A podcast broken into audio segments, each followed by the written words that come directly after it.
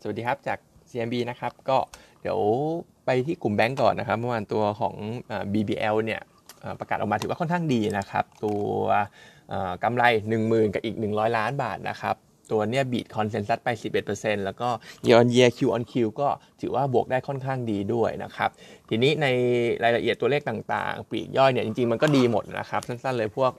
asset quality อะไรก็ยังดูดี NPL credit cost อะไรต่างๆ ก็ดูปกตินะครับ ไม่ได้มีสัญญาณอะไรที่เป็นเชิงลบนะครับ ในขณะที่ตัวของ loan growth จริง ๆ ดูแล้วมันก็แฟดๆนะครับไม่ไม่ได้โตแล้วก็ไม่ได้ติดลบอะไรมาก อันนี้อาจจะเป็นเพราะเรื่องของ quarter หนึ่งเนี่ยปกติจะเป็น seasonal แล้วที่จะมีเรื่องของการ จ่าย repayment โปะปิดเงินกู้อะไรอย่างเงี้ยนะครับ แต่ตรงนี้เรามองว่าควอเตอร์สเป็นต้นไปเนี่ยน่าจะเห็น loan loan growth เนี่ยกลับมาอยู่ในโมเมนตัมที่ดีได้ เพราะว่าเราก็มีเรื่องของสงกรานต์ด้วยมีการเปิดประเทศด้วยการจับจ่ายใช้สอยเนี่ยมันก็ดูน่าจะดีขึ้นนะครับมันก็น่าจะเห็น loan growth เนี่ยโตได้ตาม GDP แหละสำหรับตัวของกลุ่มแบงค์นะครับเรื่องที่สะดุดเรื่องเดียวอาจจะเป็น NIM นะครับสำหรับตัว BBL ที่เห็นหดตัวสักประมาณ7 basis point แต่ว่าตรงนี้ก็ in line กับที่คาดไว้อยู่แล้วนะครับ เป็นเรื่องของ FIDF ที่ส่วนใหญ่ก็โดนกันทุกเจ้านะครับ ก็น่าจะเห็น NIM เนี่ยไม่ได้ขยายตัวอะไรมาก แต่ว่าต่อจากนี้ควอเตอร์สก็น่าจะเห็นขยายตัวต่อ แล้วก็แบงก์ชาติก็ยังมีเทรนที่จะขึ้นดอกเบี้ยอีกครั้งหนึ่งด้วย เพราะฉะนั้น BBL โดยรวมงบที่ประกาศออกมาดีแบบนี้เราก็ยังชอบอยู่ แล้วก็เชียร์เป็นท็อปพิกในกลุ่มของธนาคารอยู่เหมือนเดิมนะครับ Target Price เนี่ย193 บาทนะครับ ในขณะที่ K-Bank ออกเมื่อเช้านะครับ ก็สั้นๆจริง ๆ ก็ตัวกำไรเนี่ยก็ออกมาอินไลน์แล้วก็ยังไม่ได้มีความกังวลหรือว่าตั้งสำรองอะไรเข้ามาเกี่ยวกับตัวของหุ้นสตาร์กันนะครับ เพราะฉะนั้นก็เดี๋ยวรอตามลุ้นตัวของ SCB อีกตัวหนึ่งละกันนะครับ แต่ว่าตอนนี้กลุ่มแบงก์เนี่ยเราก็ยังดูแล้ว BBL ก็ยังสวยอยู่นะครับ ส่วน p v i e w เนี่ยจะมี 3 ตัวนะครับ เอาที่คาราบาวก่อน ซึ่งคาราบาวเนี่ยเท่าที่อ่าน p v i e w ดูไม่แทบ แทบไม่เห็นปัจจัยบวกเลยเลยนะครับ ก็กำไรเนี่ยเราทำไว้ 340 ล้านบาท ติดลบ 48%เยียร์16%คิวซึ่งตัวเลขที่ทำตรงเนี้ยก็เหมือนว่าแย่กว่าคาดการไว้ตอนแรกด้วยซ้ำเหมือนนะครับ ซึ่งหลักๆก็คือในประเทศ Energy Link เนี่ยก็ถือว่า หดตัวลง 4.6% year on year ก็ถือว่าแย่กว่าตลาดนะครับ เพราะว่านิวเซนเนี่ยเขาเพิ่งรายงานมาเมื่อวานเองว่า จริงๆตลาดของเบลเลชเครื่องดื่มชูกำลังอะไรพวกนี้เติบโตได้ประมาณ 14% year on year นะครับ เพราะฉะนั้นตัวของคาราบาวก็เหมือนจะมีปัญหาเหมือนกันเกี่ยวกับยอดขายในประเทศ ทีนี้ต่างประเทศเองเนี่ยโดยเฉพาะตลาดหลักอย่างเช่นกัมพูชาเขาก็บอกว่าหดตัว year on year Q on Q เป็นเรื่องของตัวเศรษฐกิจในกัมพูชาที่ไม่ค่อยดีสักเท่าไหร่นะครับ ซึ่งตรงเนี้ยมัน เขาเรียกว่าอะไร มันตรงกันข้ามกับทางโอสถสภาที่ออกมาบอกว่ายอดขายเขาโตได้ดีในกัมพูชาใน quarter นี้นะครับ Q on Q เนี่ยเห็นการเติบโตได้ มันก็น่าสงสัยอยู่เหมือนกันนะครับ รวมไปถึงพี่เกษมเขาบอกว่าเศรษฐกิจในกัมพูชาเนี่ยมันไม่ได้แย่ขนาดนั้นนะครับ มันก็โอเคอยู่ มีการฟื้นตัวอยู่นะครับ เพราะฉะนั้นเหมือนทั้งในและก็ต่างประเทศของกัมพูชาเนี่ยมันก็จะมีปัญหาเรื่องยอดขายเหมือนกันนะครับ อีกตัวหนึ่งที่เป็นปัญหาก็คือ gross margin ด้วยนะครับ เพราะว่าพอยอดขาย drop ลงปุ๊บ Economy of Scale เนี่ยก็ drop ลง ทีนี้ outlook ที่มองออกไปเนี่ยไอตัว Gross Margin ก็อาจจะถูกกดดันต่อจากเรื่องของภาษีน้ำตาลด้วยเช่นกัน ซึ่งต้องบอกว่าคาราบาว เป็นตัวเดียวเลยที่โดนภาษีน้ำตาลณตอนนี้ เพราะว่าทางโอสถกับทางกระทิงแดงเนี่ยเขาปรับสูตรลงไปเรียบร้อยแล้ว ไม่ไม่ได้ไม่ได้ต้องโดนภาษีน้ำตาลแล้วนะในในขณะที่คาราบาวเนี่ยน้ำตาลยังค่อนข้างสูงอยู่นะครับ ทีนี้ยอดขายต่างประเทศ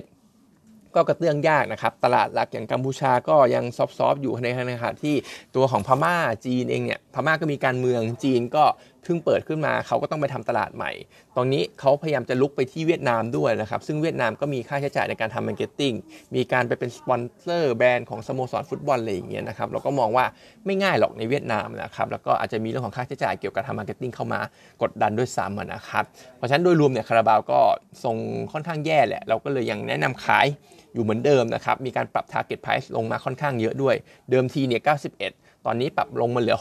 68.75 นะครับ ก็ยังให้ขายต่อสำหรับตัวนี้นะครับ e a r n i n g ปีนี้คัดออกไป 27%ด้วยนะครับ ส่วนตัวของ M สุกี้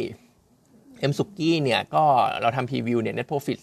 296 ล้านบาทนะครับ จะบวกได้ 9% year on อ่า9% year on year แล้วก็ติดลบ 7% Q on Q นะครับ ที่ติดลบก็อาจจะเป็นเรื่องของ gross margin นะครับ เพราะว่าถ้าไปดูในส่วนของยอดขาย same store sales growth เนี่ยไม่ว่าจะเป็น MK ยาโยอิแหลมเจริญ มันก็ยังเห็น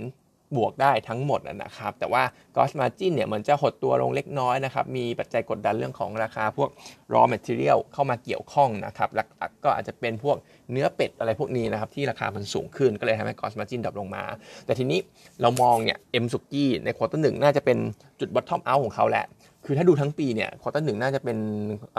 กำไรที่ต่ำที่สุด quarter สองน่าจะดีขึ้นแบบชัดเจน เพราะว่า